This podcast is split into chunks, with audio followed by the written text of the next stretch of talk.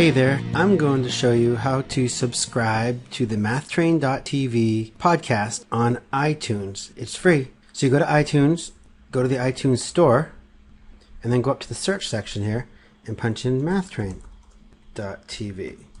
And you'll see that it comes up as one of the selections. Click it, hit enter, and here we are at the Math Train podcast.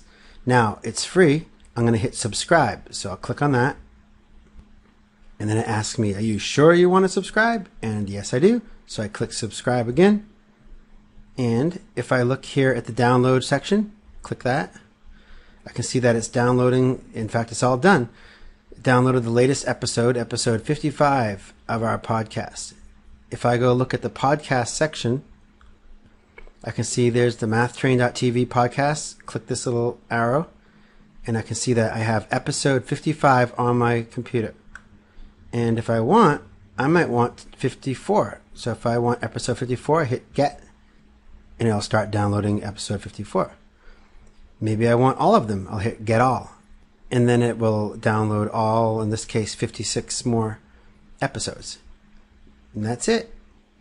That's all you have to do. So go to iTunes, go to the iTunes store, search for us, and subscribe. It's free.